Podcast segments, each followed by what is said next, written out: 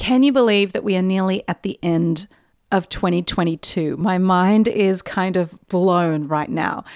I wanted to let you know that there is actually still time for you to work on your business before the end of the year. And here's why I think it's a good idea for you to do this. Number one, it means that you actually can finish the year really well. You can finish the year strong.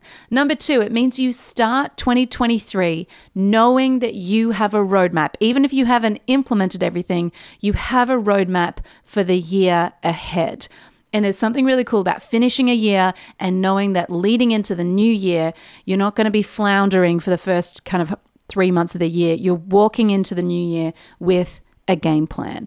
If that sounds like you, if you feel like, do you know what, I want to do this now so that I can start the year with confidence, start the year with clarity, then I want to encourage you. If you've ever thought about joining us inside the Next Level Club, now is the perfect time. So, if you're interested, if you're a creative service provider earning 5K a month or more right now, and you want a plan to take your business to the next level, then send me a direct message on Instagram just with the words next level, and I will send you all of the details and we can chat about what's going to work best for you and your business. All right, let's dive in to today's episode.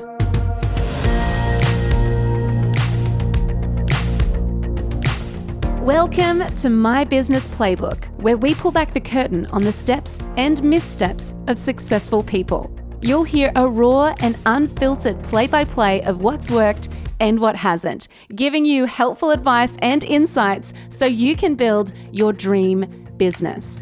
I'm your host, Laura Higgins, and this is My Business Playbook. Well, hi, hello, and welcome back to the podcast. Oh my goodness, I'm so happy that you're here. Thank you so much for joining us.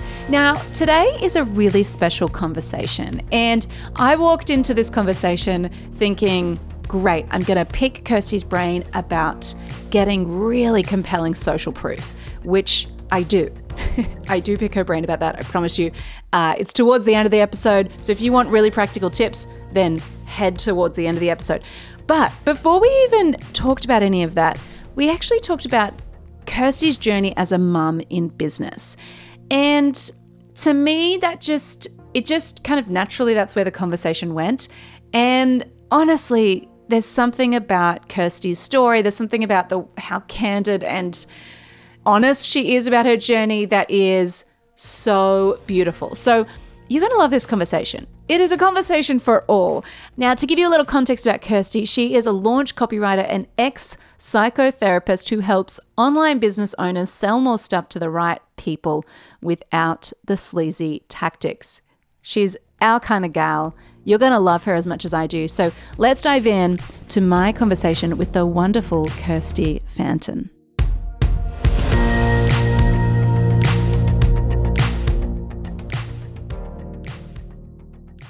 Well, Kirsty, I am so glad to be chatting with you today. We have been long-time internet friends, and it just feels so good to be seeing you face to face in your nerdy gamer headset. um,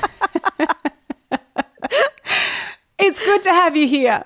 It's so good to be here, and I feel the same. I feel like I already know you, and it's just like cool. Now we get to hang out and see each other's faces, and yeah, my nerdy, my nerdy podcast paraphernalia. I love it. I love it. Running a business when you can actually make friends online and like we jumped straight on this call and we just launched into all of the, you know, deep and meaningful things. It makes running a business so much more fun and so much more enjoyable when you have people like yourself, even like just in the same corner of the internet, not even necessarily in the same corner of the world, knowing that, oh, cool. If anything ever came up, I could be like, Christy, like, can I get your advice on this or can I get your help on this? And I think it just makes running a business so much more fun. Totally agree, and so much more meaningful. Hey, to just know there's someone who like gets what you're going through, and like as you say, you could just send a little SOS to and be like, "Hey."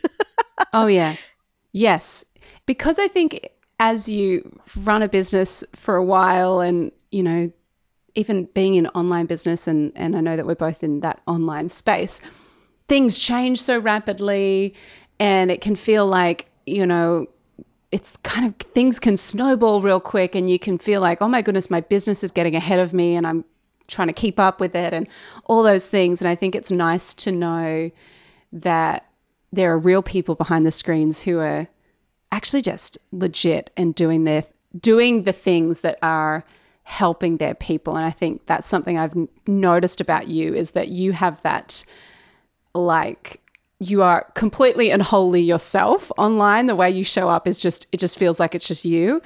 And you're really specific with the ways in which you help people.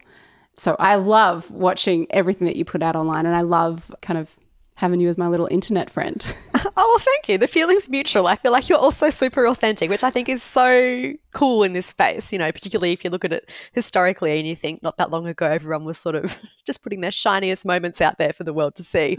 Oh, um, yeah. Yeah. I'm glad times oh have changed. totally. Totally. Agreed. Agreed. Now, we're going to talk about uh, you've got some really, really cool um, things that we're going to talk about. Social proof, we're going to talk about that.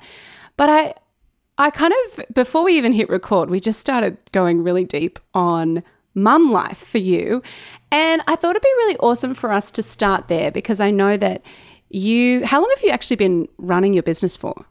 Oh, I should definitely know this off the top of my head. I put my shingle out in 2016. So wow. yeah seven, no, six years. yes.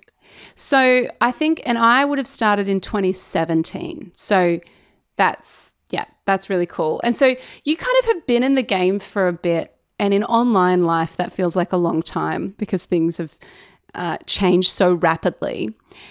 But talk to me about the last kind of 18 months because you've had your first baby, you've had Ollie, and I want to talk to you about how that has changed the way in which you run your business because I know that you know it's been such a process and such a journey for you and I'd love to just start here where what has changed about the way you've run your business since having little Ollie the short answer is so much, almost everything.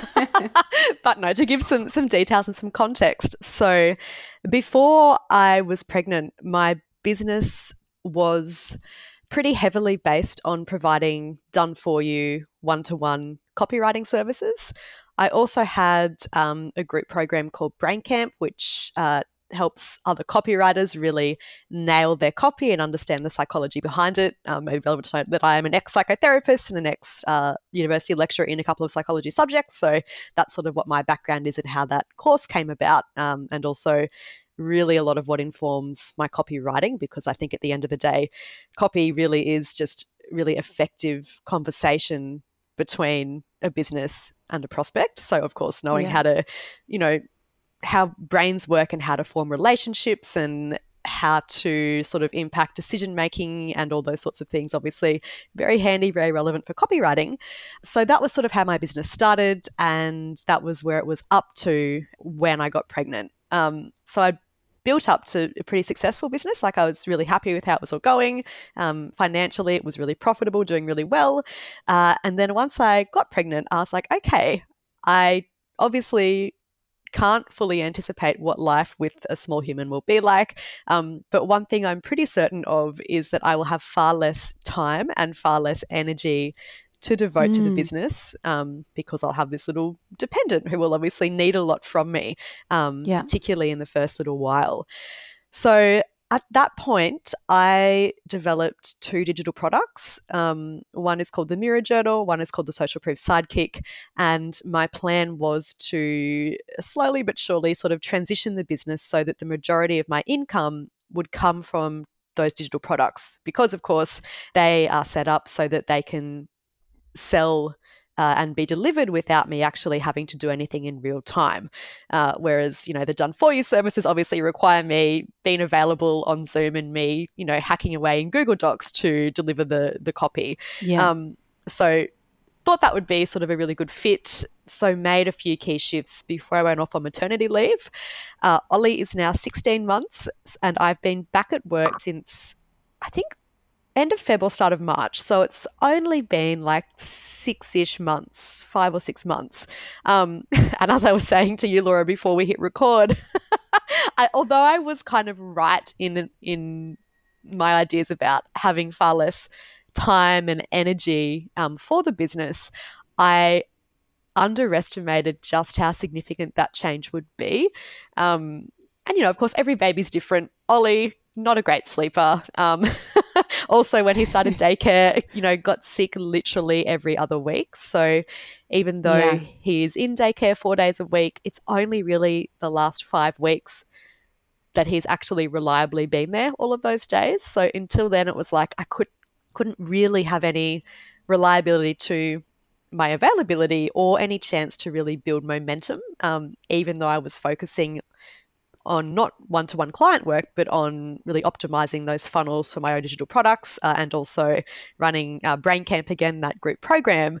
So it's like it's been a wild journey to be to be honest, and yeah. things have shifted a lot. And I think I'm still trying to nut out, you know, a few humps and a few challenges and and find what feels like really solid footing. Um, because it's a very different business that I have now compared to what it was pre Ollie. Yeah.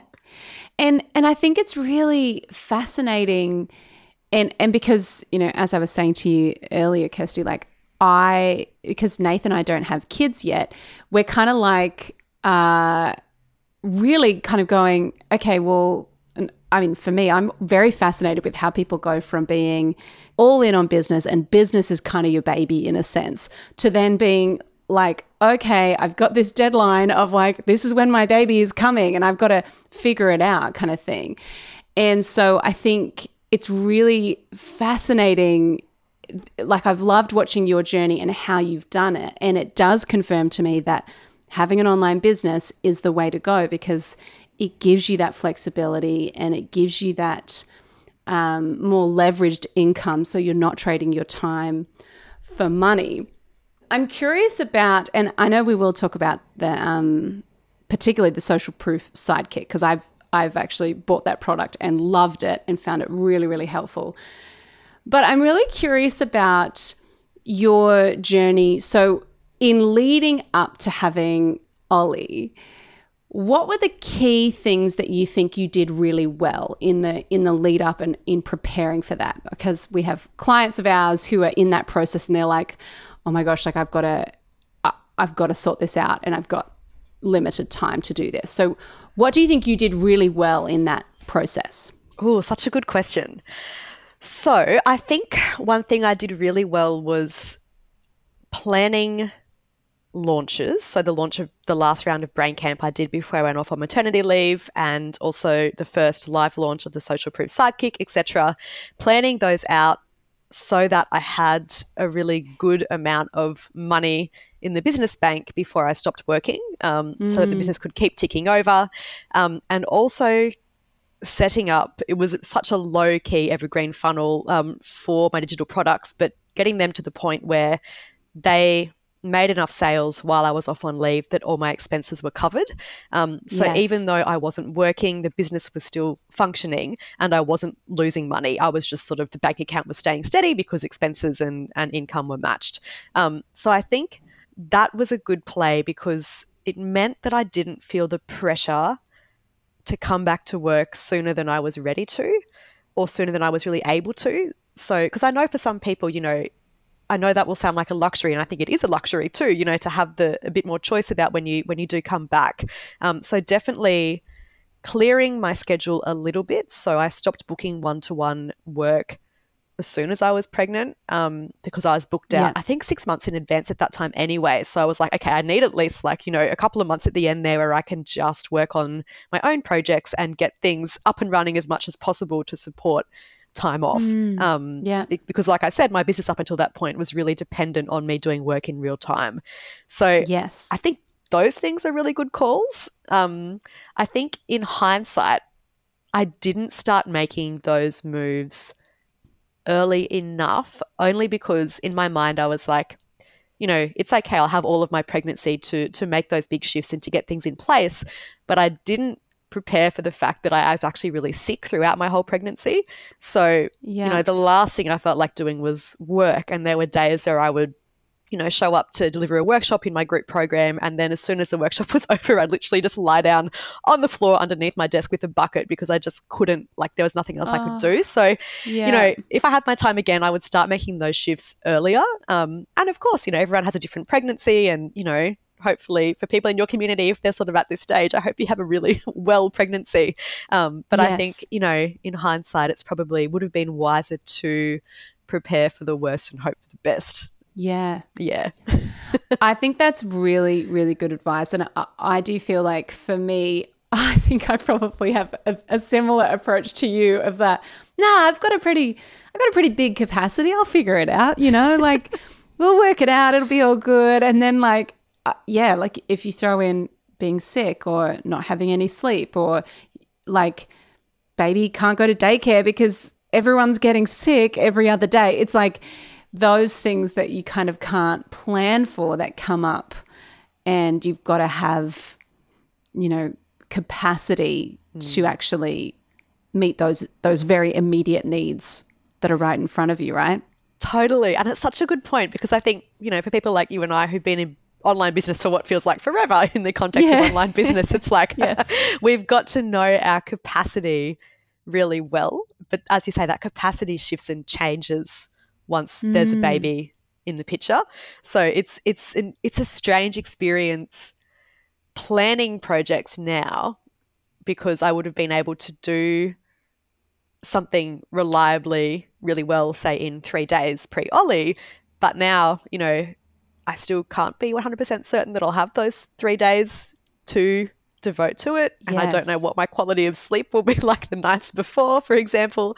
Um, although, as I was saying to you before we hit record, you know, my um, efficiency has really skyrocketed. Um, I think because, you know, I have so much less time for everything in my life um, apart from Mm. Ollie. like I just am much Yeah. better at getting things done more quickly. So that's a positive. Like I feel like that's a real win. I'm like, okay, like becoming a mum has really just made me like super efficient at all the things, which is great. And and do you feel like for you, Kirsty, like now running your business, you know, 16 months post Ollie, now running your business, that, that felt like a strange turn of phrase. it sounds like Ollie is like some sort of event in your life. It's like BC, you're like AD. I heard it and was like, that sounded really strange the way I said that. Sorry. okay. 16 months into being a mum.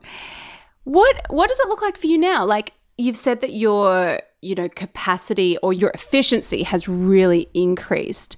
Are there some things now in business that you go, do you know what? That does not matter. It doesn't move the needle. I'm not doing it. Totally. Yes.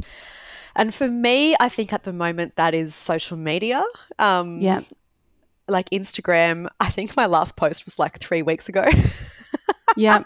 Um, Yep. But for me, you know, that's not a key priority at the moment, at least. Um, you know, and I'm busy with other stuff that really needs to take the best part of my energy and concentration for each day.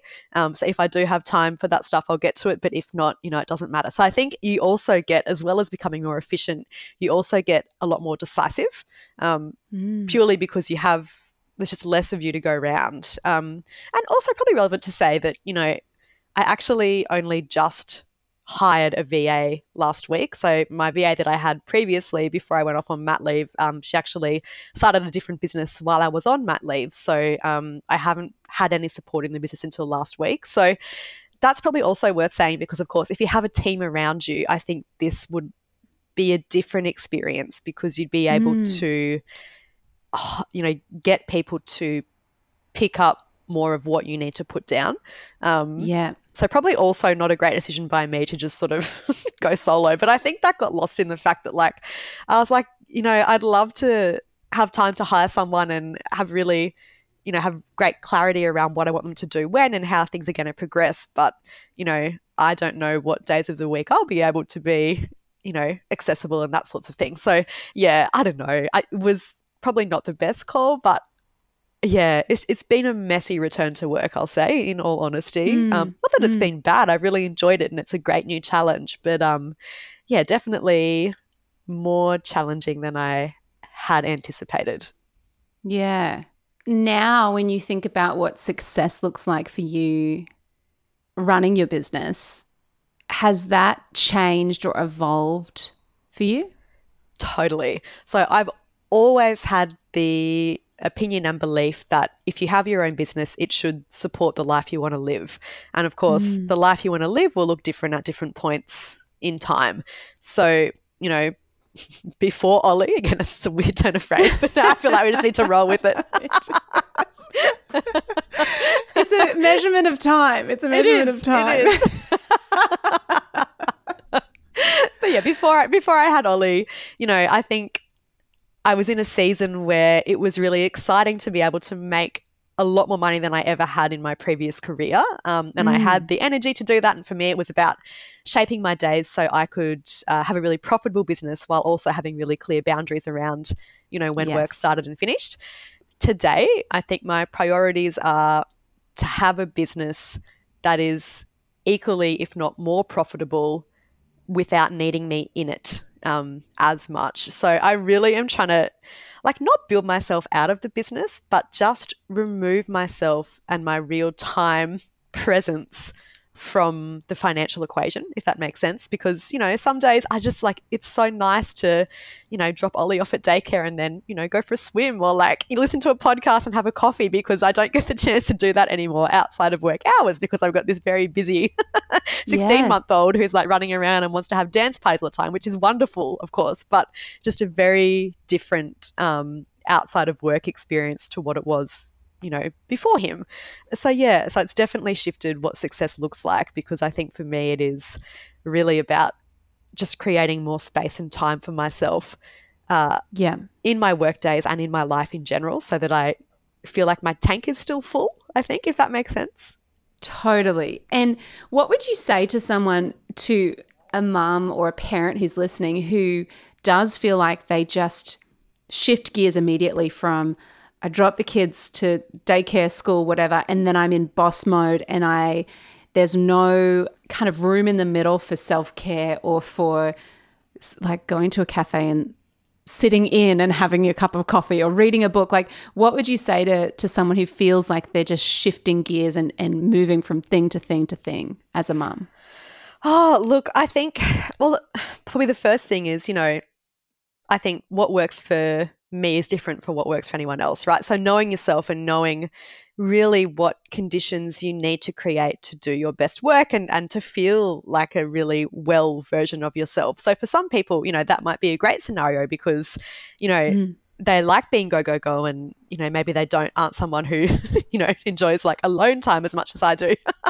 um, but I think if you are in that situation and you're really finding that that's becoming a problem and you're feeling like you're running on empty and things aren't working, um, you know, then I think it's probably wise to sit down with a book and a pen, or if you are more digital, you know, an open Google Doc or whatever, and just sort of try and take a second to get perspective on the business, perspective on your life outside of business, and how the two can work together uh, to support each other a bit more effectively, knowing that you always have different levers to pull. So for me, the levers I had to pull were digital products, right? And using those to hit my financial goals rather than my one to one services. So it was like switching gears for me. Um, and of course, for other people, that will probably look different. Um, but again, you do have levers to play with. It's just identifying what those are. And I think, you know, the more you can just even take an hour out and try and get that bird's eye perspective and try and work out what needs to move in order to make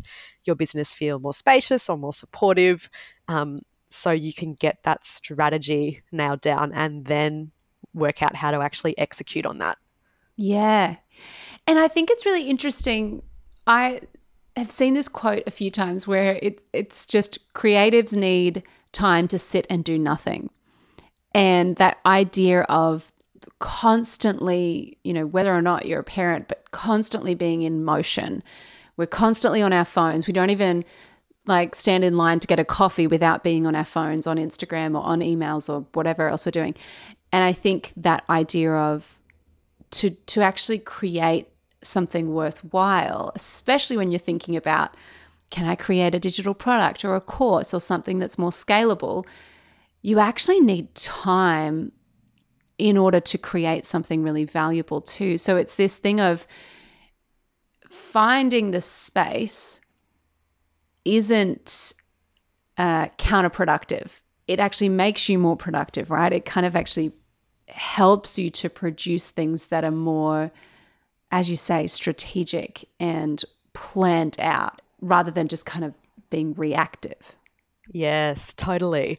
And it's funny because I obviously work with a lot of other copywriters, particularly in my group programs, and day rates, I think, are a service that you know is becoming more and more common amongst copywriters so mm. if someone you know hires a copywriter for a day and they focus on you know whatever the deliverable is that the client wants to have or to have optimized in that time and in talking about services like that so many of the copywriters i work with find it a huge relief when they interrogate me about what my day rate looks like and discover that I don't just spend the whole seven hours like in my in the Google Doc, like that I actually have time in there, like you say, to think about things and to let my brain sort things out and trickle down and do that more creative, strategic work, um, and to get that perspective. So even like as a really small example, I guess, of how important yeah. that that creative space is and that thought space in terms of actually helping you work through things and get, as you say, the best product at the end of it. You know, it is really important. And I think, you know, that's definitely for me, in my experience as a mum, one thing I have to be super deliberate about, you know, making time and space for, um, because it often doesn't feel like productive work, but it is mm. the kind of work you need to do in order to be productive and effective. Yes. And before we kind of go into social proof and and a bit about how you've built out these digital products because I think for a lot of people in our community they're really wanting to to start thinking about this. The final question I kind of wanted to ask you on this is how do you do you kind of look at yourself now as like Kirsty business owner 2.0?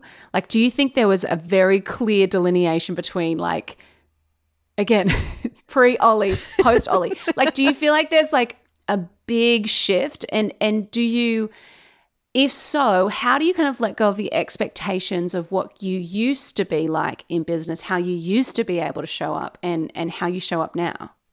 Oh, such a good question. So, yes, I think there's definitely a shift. I don't know if I call it like Kirsty 2.0. I don't know what it is. It's like Kirsty mum mum version.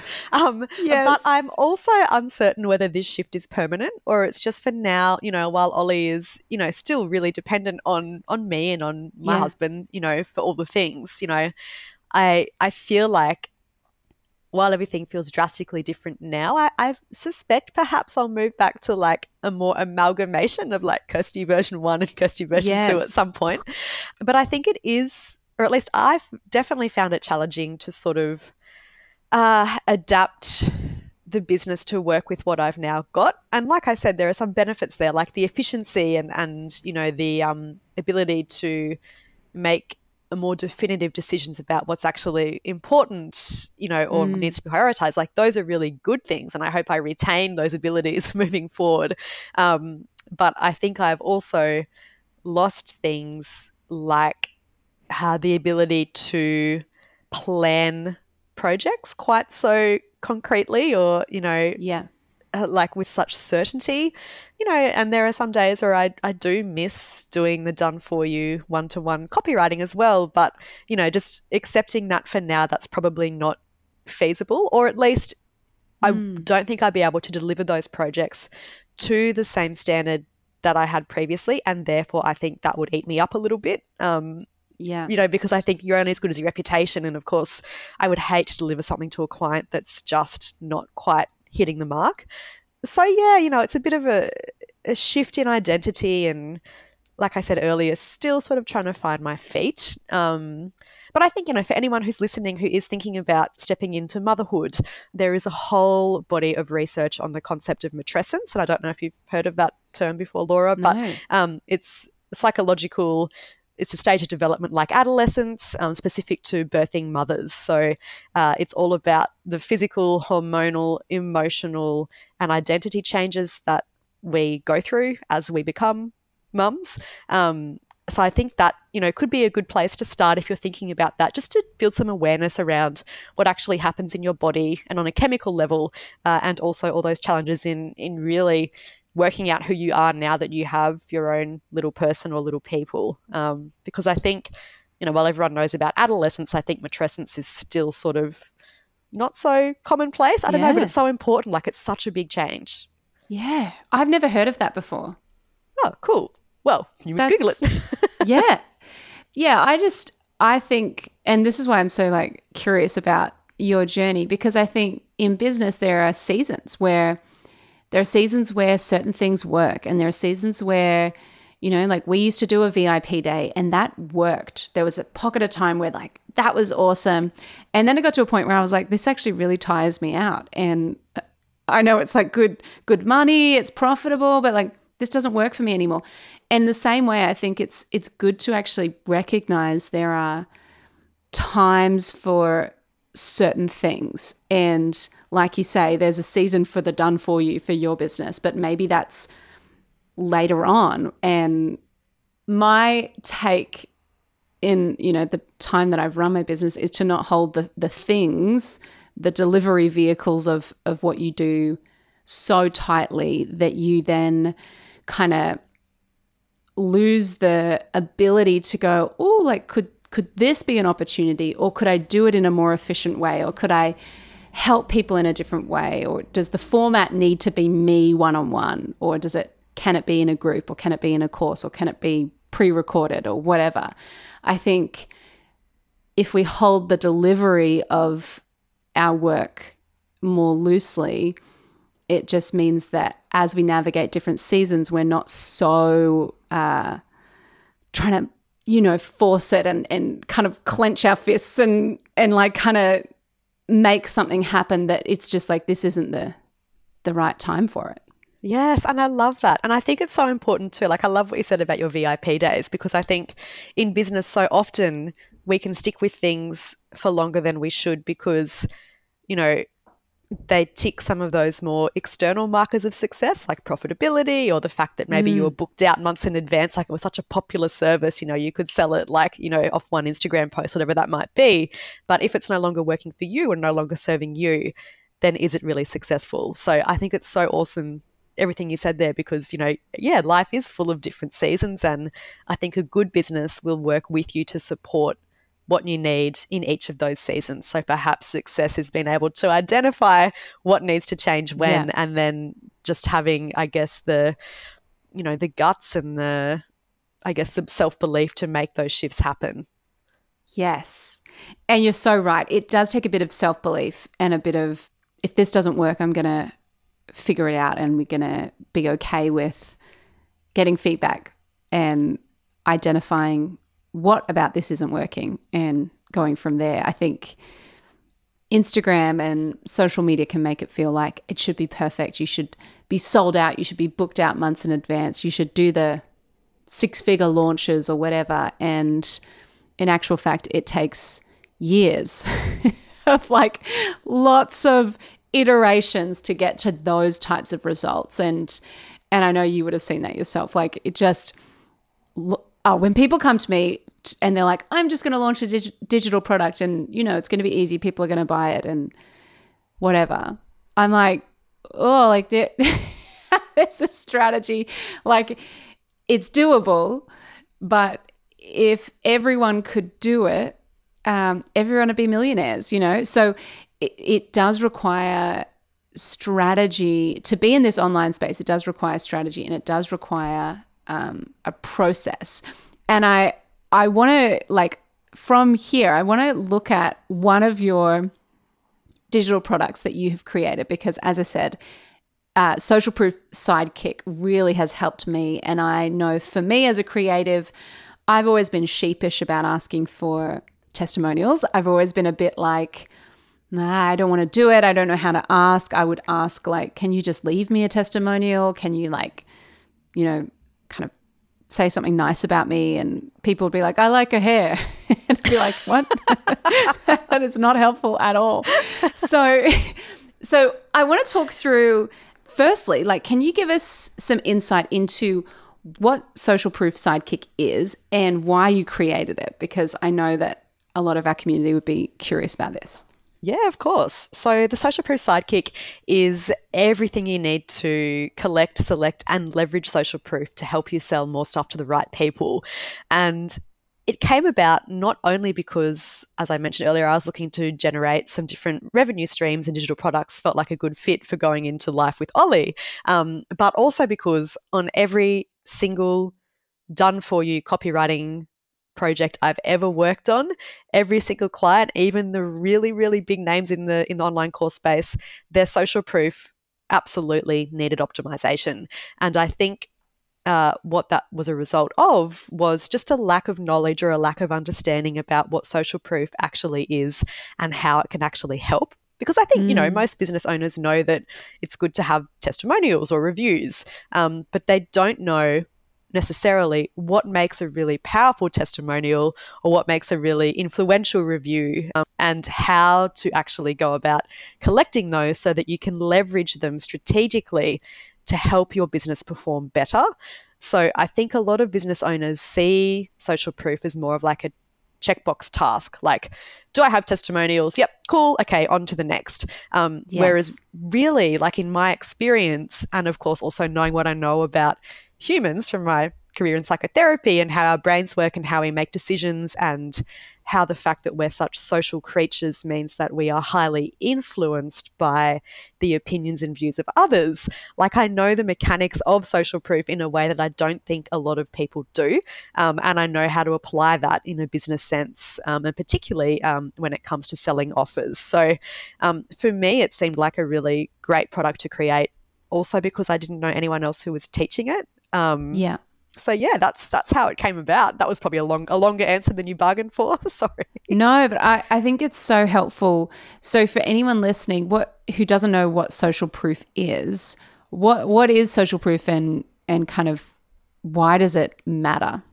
Yeah, sure. So social proof, um, I guess in a nutshell, is any evidence provided by real humans, so ideally your customers, if you're talking about it in a business sense, that your offer uh, is valuable, is useful, um, that it does what you say it will, uh, that it's worth the price or worth more than the price you're selling it for, uh, mm. and that it still offers value uh, even if the person currently looking at that offer has some sort of objection or hesitation about actually purchasing it. So it's a lot more than just verification that you know, Laura has lovely hair, which you do, but it's basically a really great um, sales tool. Yes. And so when you think about, you know, as business owners, you know, I think a lot of us understand the concept of, okay, I need to be gathering social proof. I need to be actually, you know, providing evidence that what I do, whether it's my product or my service, it actually delivers on on the promise, right? What do you think are the big mistakes that business owners make when they actually ask their clients or their customers for testimonials or reviews? Yep. So I think you mentioned one of them. When you just if you just ask someone for a testimonial and that's the yes. ask, that's such a missed opportunity. because I think when people see that question, you know, they're more likely to send something generic, um, something that is more polished than they would otherwise offer. Um, so, you know, something that is very clearly written as a compliment. So, you know, Laura was so wonderful to work with. You know, she made me really happy. Like, that's a lovely compliment. That's nice for you yeah. to know, but that's not going to help another prospect make a purchasing decision. So, I think that is by far the biggest mistake. I think another mistake is not asking for it at all because you feel awkward mm-hmm. about it, um, or because it gets lost in the, you know, 2032 other tasks you have on your to do list as an online business owner. And I think as well, the third mistake I would say is that business owners often think of it as just a chance to either ask really specific things, so ask closed questions. So, like, you know, did working with me help you hit your goals? Um, a question like that can be answered with a simple yes or no. And of course, that feedback isn't in a really useful form for you to use um, to yeah. you know help solidify the value and the usefulness of your service so asking close questions like that or also thinking that it's a way of, of asking only for the good stuff because i think as you mentioned before it's really useful in business to get to have a really current understanding of what about your offers is really hitting the mark and what's not, so that you can actually use that feedback to keep optimizing things. Um, because the more you can optimize an offer, you know, the better reputation it's going to get, mm. and that mm. reputation is what will help it sell. And I think particularly now in 2022 in this current environment where you know the economy is a bit uncertain and people are probably a little bit more reluctant to part with their their cash, yeah. you know, to invest mm-hmm. in things. I think that reputation piece is really key. Um, and of course, having social proof is a really great way of building that reputation for that offer and building your prospects trust that the offer is legit and that it is actually going to help them and deliver what it says it will. Um, so I got off track there. yeah. No, that's totally fine because I think that makes a lot of sense with especially in the online space and especially in the service space where there's an element of, well, could I get this from someone else who offers the exact same thing? Mm-hmm. I think having, you know, these these testimonials, this this proof that says, no, no, no, this is someone like me made this purchase and they recommend it highly and they they say it's worth the investment and then some. That type of thing, I think, is is really, really powerful for us to consider. And so when we think about, like, okay, I need to generate social proof, I need to be asking my clients for, like, actually asking them for testimonials, but I need to structure it. What, what, how do you do that? Is it a form that you send? Is it a, just an email with some questions in it? What, what does that kind of look like practically? Yeah, sure. So I'm a big fan of using survey software. So always sending surveys. So something that is really structured and really tailored specifically to the service or the product that you're wanting feedback on, because the more specific the feedback is, the more useful that will be as social proof. Mm. Um, so, in the social proof sidekick, there's actually a whole section um, that is a builder survey tool, and it's quite cool. You, um, you know, it gives you really concrete examples that you can edit to fit your offer, so your product or your service, and then you select those, it actually generates a survey for you. So then it's just a case of copying and pasting that into whatever platform you use, whether that's Typeform or Google Forms or something else. Um, yeah. But it's also, I think, you know, that's a form that I really highly recommend using because it makes it really easy to collect feedback at scale and also to automate the process of sending it out, right? Because you can schedule that to go out at a certain point after someone makes a purchase or at the end of yeah. a project, you know, inside whatever project management software you might use.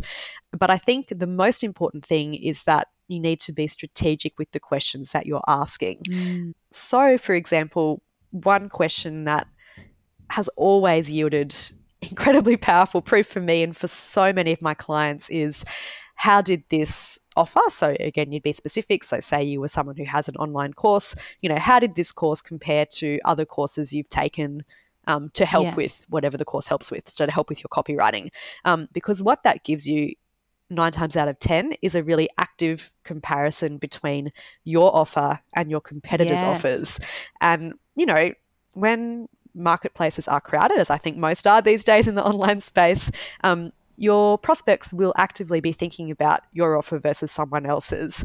And I know that it can feel easier to sort of just not mention other offers and just mm. hope that someone will choose yours for whatever reason. But if you actively facilitate that comparison and you do it in a way that is evidenced by social proof and you're very uh, easily able to speak to really specific things about your offer that make it a better fit for a certain type of prospect, um, that is really going to help your conversion rates and really going to help your sales. So, asking that question is such a good idea if you have any kind of service or product that sits in a marketplace that's crowded. Yes, that is so, so helpful. Is there a sweet spot of the number of questions you recommend to ask? Yeah, so where possible, I recommend uh, keeping it to 10 or less. Um, I think my surveys that I send out in my own business and, and, for my clients always end up being between eight and 10 questions, just yep. because you want to ask enough questions that you have uh, really useful responses that you can then leverage, um, but not too many that you know someone gets to the survey and they're like oh my god there are 25 questions here. Nah um, you know i'm going to click on out of this and and not worry or oh maybe i'll come back to it later and they never do. Um, yeah yeah, so you want to find that balance between making it an easy ask for someone to actually complete the survey uh, and a survey that will actually give you the raw material you need to go ahead and leverage that proof uh, in a really measurable, effective way. And that kind of leads me to final question here. So, say you've got your eight to 10 question survey, you've got it set up in Google Forms or whatever. For most people, Google Forms is free if you've got a G Suite account, right? So it's kind of yep. Easy. And I think that's what we do for my marketing playbook and the next level club. So you've got your form, you've got your questions, and I know that like the actual questions you have within the the survey that you send are super important. And that's what I loved about social proof sidekick was that it it helped me to ask better questions because I would have just asked, you know, like what was your experience like rather than saying, well, what how did you feel before working with us and now how do you feel about marketing your business and, and growing your business. And that's where we would get the kind of really juicy like hey i felt completely lost. I felt overwhelmed. I had no idea what i was doing. And now i feel confident. I feel clear. And i feel like ready to kind of kick ass. And that if i didn't have those strategic questions from you i would have just asked really kind of boring questions to be honest and questions that everyone asks. So once you kind of got, and I just want to like say, if you need help with the questions, we're going to put a link to the show notes um, to the social proof sidekick because I we don't have time to go into all the questions that you could ask, but honestly, it's really really helpful. So, Kirsty, once you've got your questions set up, you've got your survey, you've started sending it out to clients. First step, first kind of sub question of this is what do you do when a client goes, Yes, I'll do that, and then they just never do? How do you follow up? How do you make it so that there's something in it for them? Mm, good question. So, another um, thing that I dive into quite a bit of detail in, inside the sidekick is framing. So, uh, framing is basically just the way in which uh, you present that survey to the people who are going to fill it out. So, giving some context around what's inside, what to expect, how they can be most helpful, and if you think it's relevant or necessary for your audience, some incentive um, for them to mm. complete that survey. And that could be a range of different things depending on your business and your values and what feels right for you. But um, for example, some things I've used in my business and for clients have been going in the draw to win a free 60 minute coaching session, eh, donating, you know, $5 to a certain charity for every survey completed by a certain date. Um, and for some people, yeah, it's a, it's a good one. Hey, if you can feel good about it too, and you get to then go and donate, you know, two hundred bucks to whatever, you know, that's kind of nice yes. as well. But um, some sometimes, and I think this depends on the relationship you as the business or the business owner have with the people you're sending the survey to. The incentive can be as simple as, you know, your feedback will be absolutely invaluable to me um, as I go and refine this offer. Um, and of course, if it is the kind of offer or service that that person may reinvest in, I think there's a natural incentive there for them too. So, for example, uh, when I send out the feedback forms to BrainCamp, I remind everyone that you know, they actually get immediate access to any upgrades that I make to the course content as mm, a result mm, of the feedback. Um, so that's you know an incentive that is really effective. It doesn't involve you know any monetary um, rewards, etc., etc. Um, so there's that to keep in mind. So the actual framing of it, to, so to make sure that you know people are adequately motivated to complete the survey so you can get the, the social proof that you want and need um, but also not being shy about following up and i think again this is often a sticking point for people if they feel awkward about making the initial ask they're probably less likely to go back to someone and be like, hey, remember that feedback form or that survey I sent you yeah. a few weeks ago? You know, would you mind jumping back in? Um, but I found in my experience, the simpler the reminder, the better. Um, and just yeah. really reinforcing what's in it for them when you make that reminder ask. So, for example, for Brain Camp, it's, you know, hey, it's been a month since I sent that feedback form to you. Just a reminder that it's still sitting there and that you know, every f- piece of feedback you share is really invaluable in helping me optimize the course. And of course, you get immediate access to any upgrades or updates I make as a result. Um, I'll be doing those uh, upgrades, you know, next month. So something like that, something that really incentivizes yeah. them, reminds them, um, and just a gentle nudge. Um, I feel like the sweet spot of follow ups is twice, and then I feel like anything beyond two follow ups, and you're at risk of becoming a pest. So that's sort of how I set up my automations uh, and reminders for people. Yeah. So you have this automated and embedded into your process, right? I do. Yes. Yes. that's really cool. Okay. Final, final question. Once you got the social proof, what next? Like, where does it live? What what should you be doing with it? Do you just slap the whole thing onto your website? What what does that kind of look like? so definitely not slapping it onto your website.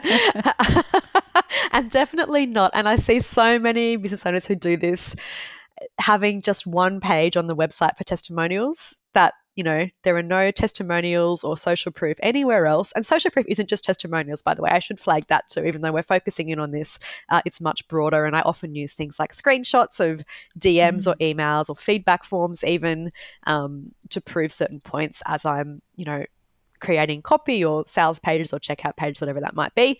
Um, but definitely thinking about where you can strategically place that proof for best effect. So, for example, any social proof you have around the fact that people were a little bit hesitant to buy your offer, but now that they have and now that they've used it or they've experienced it, you know, God, they're glad they did because X, Y, and Z happened. You know, that kind of proof is almost always more powerful towards checkout. So whether that's on the right. checkout page when people are there and they're sort of hovering over like, oh, do I actually want to buy this? If there's proof there that reflects where they might be in their decision making process and they can see, okay, so the fact that I'm sort of umming and ahhing now doesn't mean it's not a good decision because look, these people were also doing the same and look how well it worked out for them. Um, yeah. You know, that's a yes. hot tip for placement.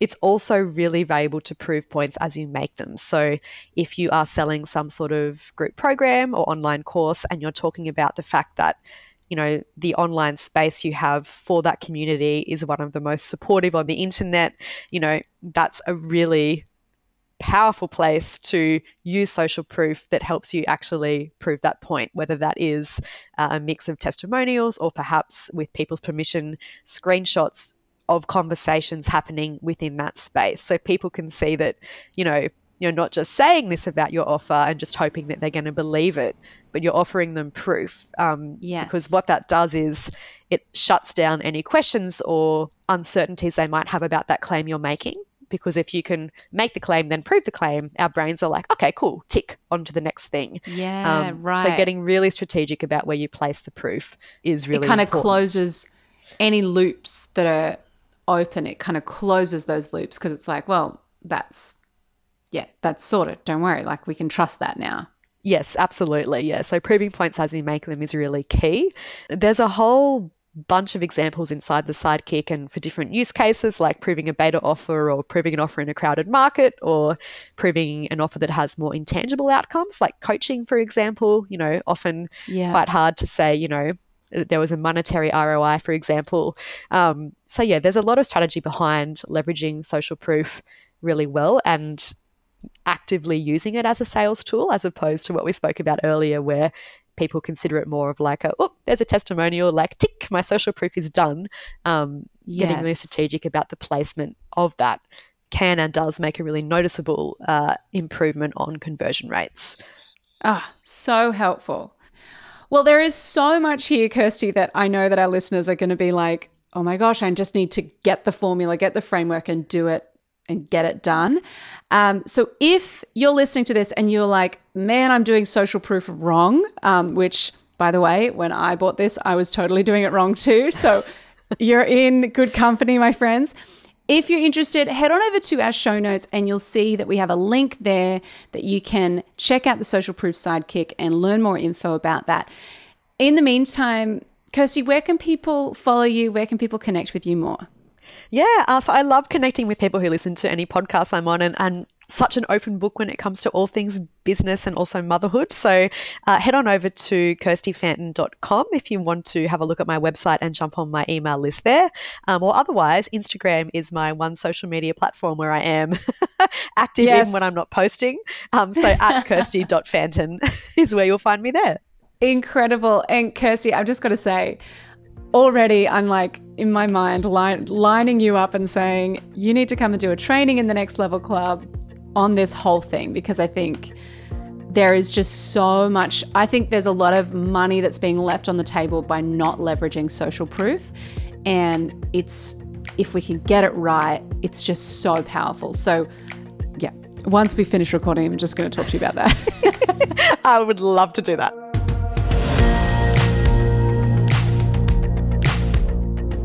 Well, I told you she was brilliant, right? what a cool conversation. I encourage you to follow Kirsty on Instagram. Uh, we'll link to her in the show notes.